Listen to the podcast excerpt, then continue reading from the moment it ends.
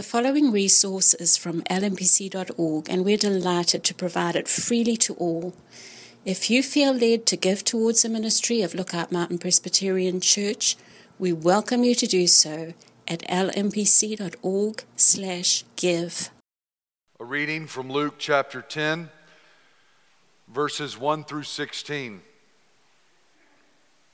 After this, the Lord appointed 72 others and sent them on ahead of him, two by two, into every town and place where he himself was about to go. And he said to them, The harvest is plentiful, but the laborers are few. Therefore, pray earnestly to the Lord of the harvest to send out laborers into his harvest. Go your way. Behold, I am sending you out as lambs in the midst of wolves. Carry no money bag, no knapsack, no sandals, and greet no one on the road. Whatever house you enter, first say, Peace be to this house. And if a son of peace is there, your peace will rest upon him. But if not, it will return to you. And remain in the same house, eating and drinking what they provide, for the laborer deserves his wages. Do not go from house to house. Whenever you enter a town and they receive you, eat what is set before you. Heal the sick in it, and say to them, The kingdom of God has come near to you. But whenever you enter a town and they do not receive you, go into its streets and say, Even the dust of your town that clings to our feet, we wipe off against you. Nevertheless, know this that the kingdom of God has come near. I tell you, it will be more bearable on that day for Sodom than for that town. Woe to you, Chorazin! Woe to you, Bethsaida! For if the mighty works done in you had been done in Tyre and Sidon, they would have repented long ago, sitting in sackcloth and ashes. But it will be more bearable in the judgment for Tyre and Sidon than for you. And you, Capernaum, will you be exalted to heaven? You shall be brought down to Hades. The one who hears you hears me, and the one who rejects you rejects me, and the one who rejects me rejects him who sent me. This is the word of the Lord. Please be seated. Good morning. Uh, my name is Frank Hitchings. I'm one of the pastors on staff, and I want to add my welcome to that of Brian's. Uh, we are glad that you're here. If you're away from your church home uh, or don't have a church home, we're glad you're here with us this morning and trust the Lord will bless your time with us. Um, we had, as we mentioned, a sound system uh, epic failure last night, and our sound crew managed to get this one going. Uh, got, a, got a different one in place uh, going, and on top of that, I've had uh, struggles the last couple of weeks with my voice, so this may not be the easiest uh, sermon for you to listen to, but we will pray that it holds out this morning. And before we pray, too, I was thinking, uh, singing the John Newton hymn this morning, Let Us Love and Sing and Wonder, and Brian drawing attention to it. You know, John Newton, the, uh, the ex slave ship captain who was converted and became a pastor and uh, actually, we were in his church, the church he used to preach in in London last fall. Uh, and I found this great quote from John Newton that I, I may not have shared with you yet. It's uh, Newton writing on the gift and the importance of Scripture. He says this If we wander from Scripture in pursuit either of present peace or future hope, our search will always end in disappointment. He is right if we wander from Scripture searching for present peace or future hope, we're always disappointed. So let's go to the Lord now and ask His blessing on us as we go to His holy word. Father, we want to be a people who draw near to you and cherish your word and are changed by your word. We thank you for how you've used it in our hearts and lives, how you've grown us in grace, and we pray you would do that again this day, that through the powerful work of your Spirit, we would be grown in grace and faith, that, that we would learn more of who you are and more of who we are uh, if we are in Christ. We would deepen us, Lord, in faith and repentance, that our lives uh, might be lived for your glory. And if there are those in our midst, Lord, who have not yet met you, we pray that this would be the day you open their hearts. And we ask it in Jesus' name. Amen. As we begin our study this morning, uh, it's good for us to back up just a little bit and review last week's passage. We finished chapter 9 last week. We were looking at the topic of where following Jesus will lead us. And if you were here, if you remember the second point, the second point was it will lead us to a merciful spirit toward those who oppose Jesus. We, we saw that in chapter 9 where uh, uh, Peter or James and John were, were uh, saying these towns that, that Jesus is not being received in, their response to the hostility to Jesus was this in verse 54. He said, Lord, do you want us to call down fire from heaven to destroy them? And they weren't kidding, they were remembering uh, an event in the life of Elijah uh, where Elijah did just that. And Jesus rebuked them. And, and we saw Jesus calling that, or, or teaching them that the ethic of the kingdom is that there will be a merciful spirit, not just towards each other in the church, but even towards those who oppose Jesus. And that led us to the application point of just honestly asking ourselves would we be able to say that our hearts and lives are marked by a merciful spirit towards those who oppose Jesus? Can we say that? Or would it be more accurate to say we have a judgmental and harsh spirit towards those who oppose Jesus? I had some interesting conversations uh, this week with people uh, who were here last week and heard the message. And this morning, in a sense, I want us to build on that by asking another question What would it look like? Practically, what would it look like to have a merciful spirit towards those who oppose Jesus. And in a sense, that's one of the questions Jesus is answering in our passage this morning. One of the, one of the reasons Luke has included this. So let's jump in this morning. I want to see what Jesus is calling his followers to. If you look in your outline in your bulletin, we'll see four points. Jesus calls his followers first to fervently pray for the vast gospel opportunities in the world around us. Look at the first two verses. After this, the Lord appointed 72 others and sent them on ahead of him, two by two, into every town and place where he himself was about to go. And he said to them, The harvest is plentiful, but the laborers are few. Therefore, pray earnestly to the Lord of the harvest to send out laborers into his harvest. So, what Luke's recording here is Jesus is giving instructions to this larger group, this group of 72 of his followers. He's sending them out to engage in his mission, to, to deliver his message that the kingdom of God is among them.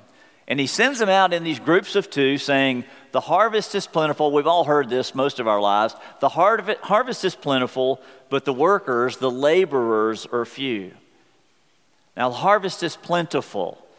What does that mean? It means there's much work to be done, and the time is now. It's harvest time now.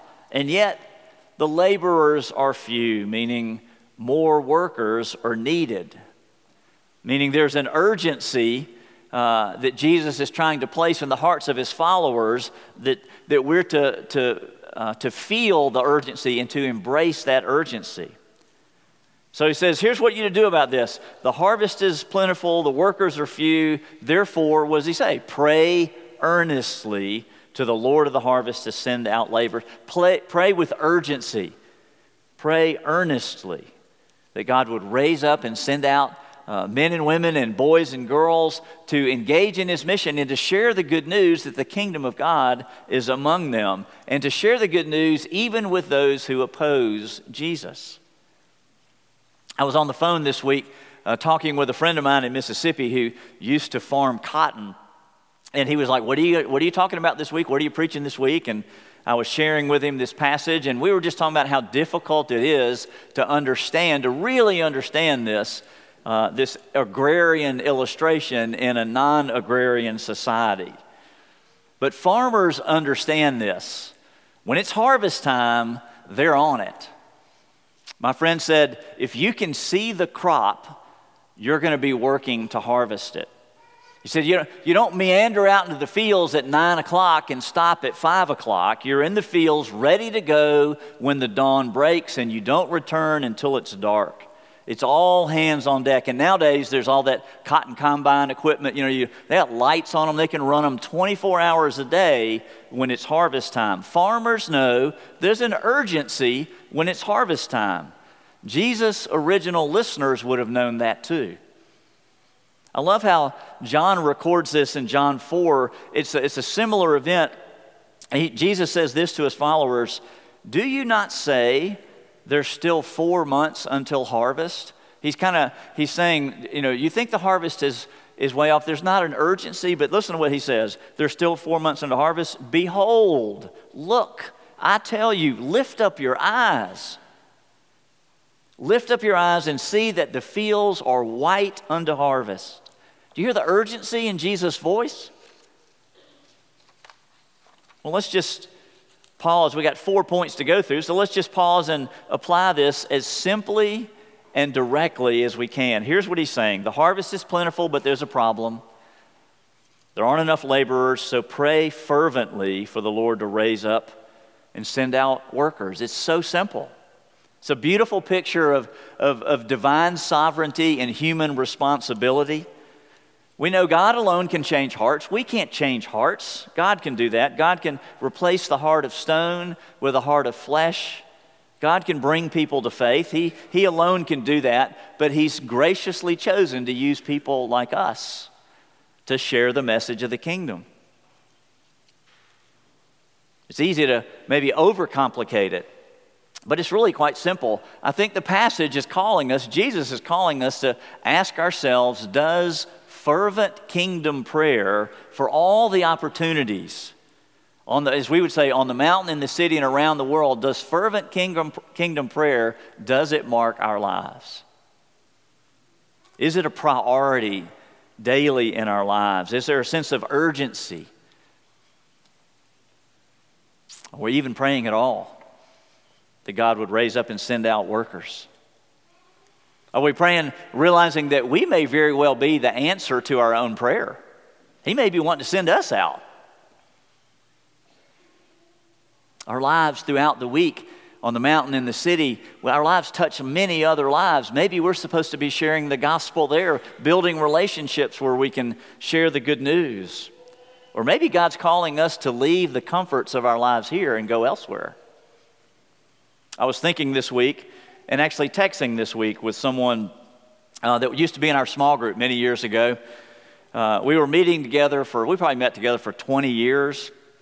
We had begun praying for missions that God would raise up missionaries from our very midst, from out of Lookout Mountain Presbyterian Church, that God would raise up workers. We were praying for this very thing Jesus is speaking about, and what seemed to us all of a sudden, the Lord called Philip and Lacey Langford right out of our church, right out of the country to India. Do y'all remember the Langfords? They're still periodically here. Lacey Whitmire and Philip Langford. They had little kids. He had a thriving law practice. He was a young lawyer. God called him to go to India with the International Justice Mission and later to Africa. We were surprised, but looking back on it, I'm not sure why. Really not. God calls some of us to take the gospel message along with all of its implications to change the world. He calls some of us to take it across the oceans, to share with people that have never heard the news of Jesus. He calls others of us to take it across the street to our neighbors. Our neighbors who really are more cultural Christians and don't know much about Jesus. He calls some of us to take it across the lunchrooms in our schools or across the hall in our coworkers. As we build relationships and look for opportunities, pray fervently for opportunities to share the message of the kingdom. That's part of what a merciful spirit towards those who oppose Jesus, that's part of what it would look like. There would be fervent prayer for all the opportunities around us. But secondly, I want you to see he also calls us to fully trust in him to supply all our needs. Look at verse 3 and 4. Go your way, Behold, I'm sending you out as lambs in the midst of wolves. Carry no money bag, no knapsack, no sandals, and greet no one on the road. That's a little disturbing, isn't it? You know, we get that go, okay, pray, go. We get that go out into the harvest. But then he says, I'm sending you out as lambs in the midst of wolves. What does that mean? Wait. I love what Leon Morris points out in his commentary. He says, Lambs in the midst of wolves are in no enviable situation. He's right. That sounds like a place of great danger, doesn't it? It sounds like a place of helplessness, lambs in the midst of wolves. Uh, Morris goes on and says, Faithful followers of Jesus are always, and this is key, in some sense, at the mercy of the world and in their own strength, they cannot cope with the situations in which they find themselves. He's right. We have to depend on God. We have to fully trust in Him. But, but that's not enough. He goes on and says, Carry no money bag or knapsack or sandals and greet no one on the road. And, and commentators have a great time with that. These verses can be a bit confusing with these prohibitions, especially like we get kind of like carry no money bag, like trust the Lord to provide what you need. Uh, your knapsack, your uh, what you would carry things in, but then you get to sandals and like, what is he saying? Is he saying we're supposed to go share the gospel barefoot? And that's not what he's saying at all. It was common in that day, a common occurrence to carry a backup pair of sandals. You just couldn't walk barefoot on all the rocky, stony ground. And he's saying, You don't need that. Trust God, He'll provide what you need. Greet no one on the road. He, he's not saying ignore everyone you see, be impolite to those you encounter on the road. Like when we go for walks, you know, in our communities, we're like, hey, hey, he's not saying don't do that. There was an ancient Near Eastern custom in greetings uh, that, that they were very elaborate, they were very time consuming, and he's saying, in effect, he's saying, My call on your life is one of urgency. It must not be delayed. Here's his point He's calling us to recognize that in taking the gospel message to a needy world and sometimes a hostile world, we have to do it prayerfully but not only prayerfully, we have to do it recognizing that we're helpless apart from Christ and we're totally dependent on Christ to change hearts.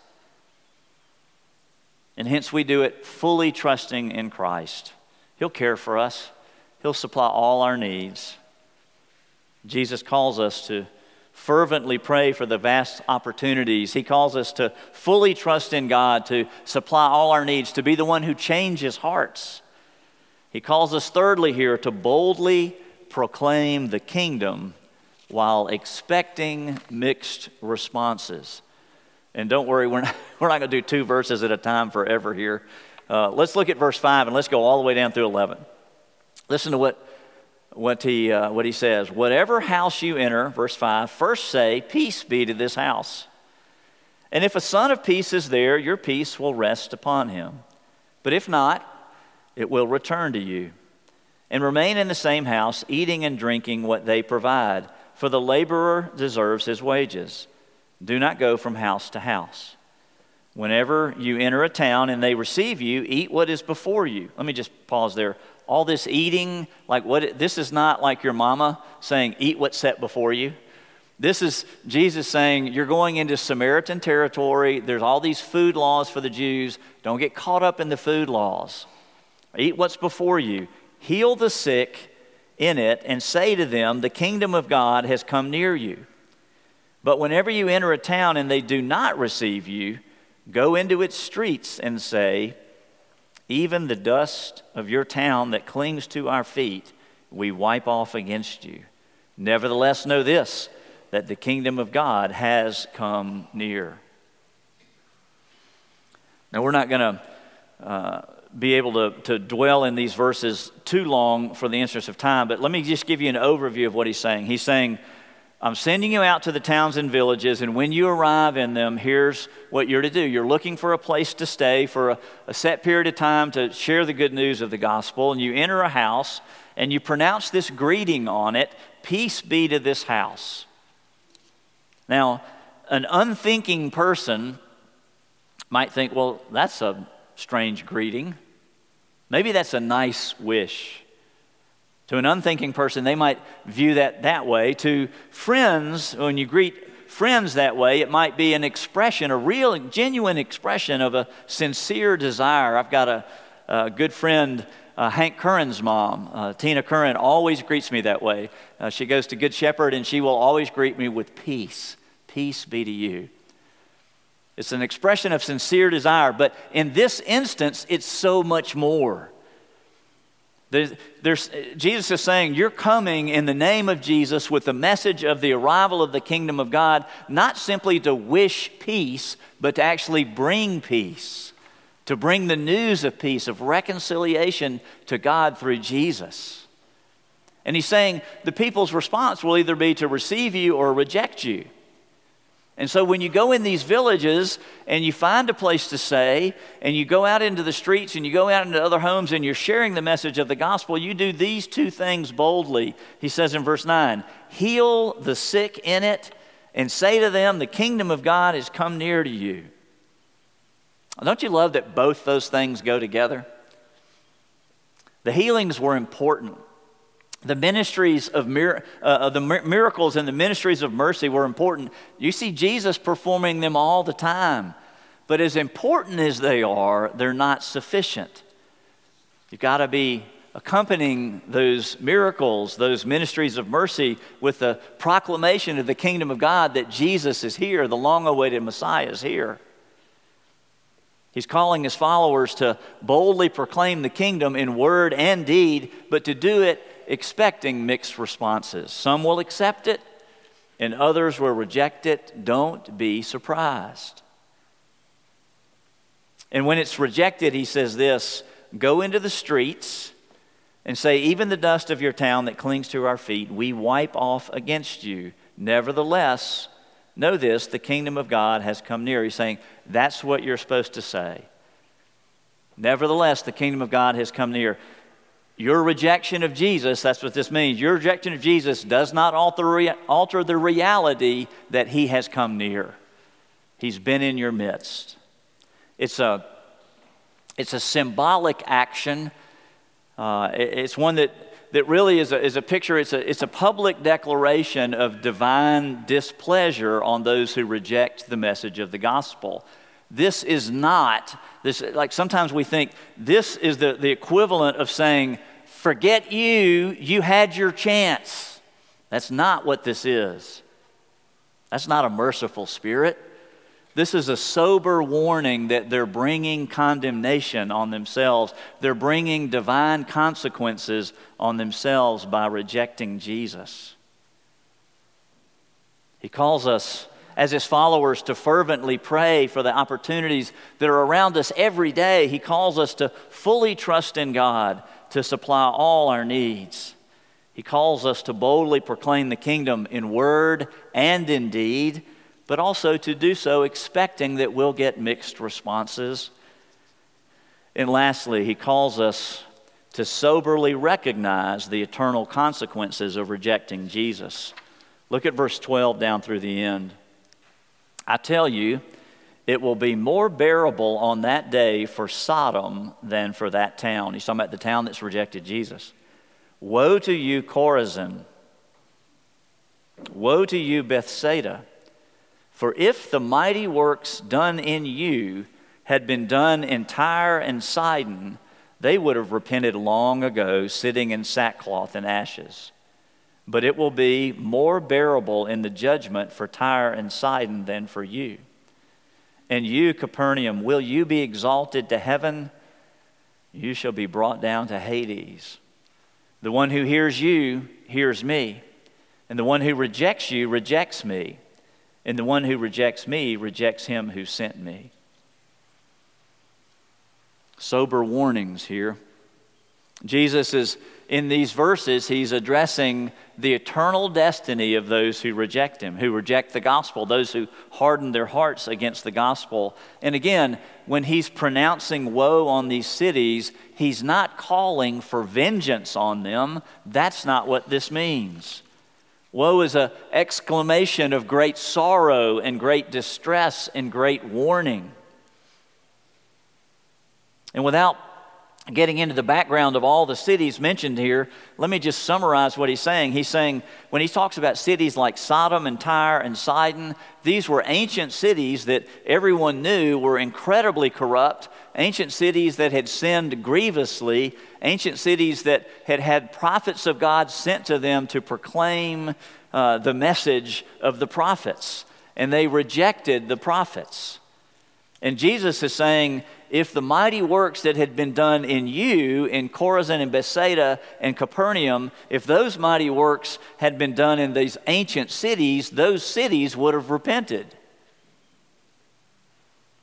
And so he says, those cities that you look back on and look down on, they're going to be better off in judgment than the cities you're in now, than you are. Cities where Jesus himself had had, had brought the message of the gospel where Jesus had performed the miracles and raised people from the dead and, and restored the sight to the blind. Jesus had performed the miracles. He'd been preaching there, he'd been rejected there. This is a sober warning that these ancient cities you look down on are going to be in better shape and judgment than you are.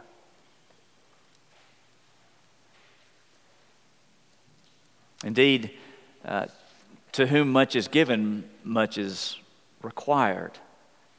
And I love verse 16. He says, in effect, in verse 16, what he's really saying is, You had me. He's saying to these cities, You had me, the only begotten Son of God in your midst, the one who's fully God and fully man in your midst. You had me there performing these miracles, preaching the good news that the kingdom is here, and you rejected me, hence, you rejected God the Father.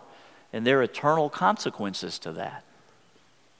There's no such thing as neutrality towards Jesus. Either he's Savior and Lord of your life or he's not. That's what he's saying. I need to start wrapping up. So let me wrap up with this wonderful story that I heard this summer. It's the, uh, the, uh, the season right now to tell stories about the Queen. Uh, back in June, I heard this story. I watched this, uh, this story being told on television at the Platinum Jubilee of Elizabeth II, uh, the, the Jubilee marking her 70th anniversary of her ascension to the throne. The story was told by a man named Richard Griffin, and I, I encourage you to, to look it up on YouTube and watch it. Just listening to him, just seeing and listening to him, you can tell he's a delightful uh, English gentleman, and he served as a royal protection officer, uh, a bodyguard, we might call him, stationed at Buckingham Palace. He served the royal family for over 30 years. His first uh, charge was to watch over one of the Queen's sons while he was at Cambridge. I bet that was interesting. Then he spent 13 years assigned to Prince Philip to the Duke of Edinburgh, and then the last 14 years, he was Queen Elizabeth's personal protection officer. He told this delightful story uh, that he had accompanied the Queen on this hike and this picnic one spring day, one early spring day, on lands near the grounds of Balmoral Castle. And that day it was just the Queen and Mr. Griffin. And this is the story he told. He said, Normally at these picnic sites, you don't meet anyone in the spring, but there were two hikers coming towards us, and the Queen stopped to say hello. They were two Americans on a walking holiday. Don't you just kind of cringe, like, oh, these are our people? It was clear from the moment we first stopped that they didn't recognize the Queen, which is fine. And the American gentleman was telling the Queen where he'd come from and where they were going next and what they were doing in Britain, and I could just see it coming. And sure enough, he said to her, he said to Her Majesty, Where do you live? And she said, Well, I live in London, but I have a holiday home on the other side of these hills. And he said, Well, how often have you been coming up here? And she said, I've been coming up here ever since I was a little girl, so over 80 years. And you could just see the clock ticking. If he, he replied, the, the, the man, the American replied, Well, if you've been coming up here for 80 years, you must have met the Queen. And quick as a flash, the Queen said, Well, I haven't, but Dick here meets her regularly. so the guy said to me, You met the Queen? What's she like? And because I was with her a long time, I knew I could pull her leg a bit. So I said, Oh, she can be very cantankerous at times, but she's got a lovely sense of humor. And the next thing I knew, the guy came around, put his arm around my shoulder, and before I could see what happened, he handed his camera to the queen and said, Can you take a picture of the two of us?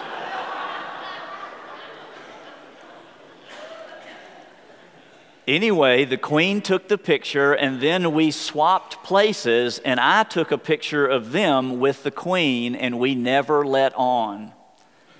We waved goodbye to our new friends, and Her Majesty said to me, I'd love to be a fly on the wall when he shows those photographs to his friends in America. Hopefully, someone will tell him who I am. I love that story, how it illustrates the wit and the charm of the queen. And you, and you just have to wonder how those two Americans felt when they got back to, to the States and realized they had been in the presence of the Queen of England, and yet they missed it. They had no clue who she was. Can you imagine how foolish they must have felt?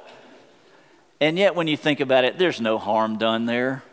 There's no harm in not recognizing the true identity of the Queen of England who stood before them and conversed with them. There's no harm there. There are no eternal consequences there, just a little embarrassment. What Luke would say to us, what Jesus would say to us, is not so with this passage. Jesus is telling us that for those who do not recognize him, as the King of Kings and Lord of Lords, who do not recognize him as, as God in the flesh, the Savior of sinners, who those who reject him, instead of placing their trust in him, instead of that, they reject him, Jesus would say, it's not mere embarrassment, they're eternal consequences. He's the only one through whom sinful people like me and like you can be reconciled to God. And because that's true, a prayerful urgency to share this message of the gospel should mark our lives. That's part of what it will look like to have a merciful spirit towards those who oppose Jesus. We'll want to share the message of the gospel. And friends, that merciful spirit, that prayerful urgency, it marked Jesus' life too. For he's the one who took on flesh and lived among us. He's the one who gave himself for us that we might be freely given the righteousness of Christ, that we might be welcomed by the Father. Uh, may a deep desire to share that message of the gospel, even with the opponents of the gospel, may that mark our lives. Let's pray. Our Heavenly Father, our prayer really is quite simple. Would you be pre- pleased to so work in our hearts that you would grant us merciful spirits, Lord, that we would uh, be diligent to pray and proclaim in word and deed the message of the kingdom that a Savior's come, that salvation is available to all who place their trust fully in our crucified and resurrected Savior. That's our prayer we offer in His name alone. Amen.